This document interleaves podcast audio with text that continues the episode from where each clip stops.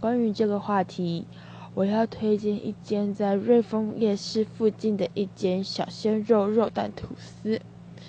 它的吐司是没有烤的那一种，然后有猪排跟蛋，那还有可以加起司可以做选择。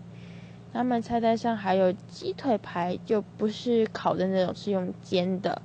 然后还有鲜肉饭，还有汤。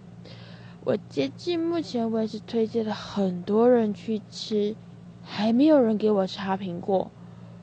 那一间真的非常值得，而且我自己也非常喜欢。他们是从下午5点开始营业到凌晨3点，周日公休。有兴趣的人可以去试试看，真的很好吃，超级好吃的。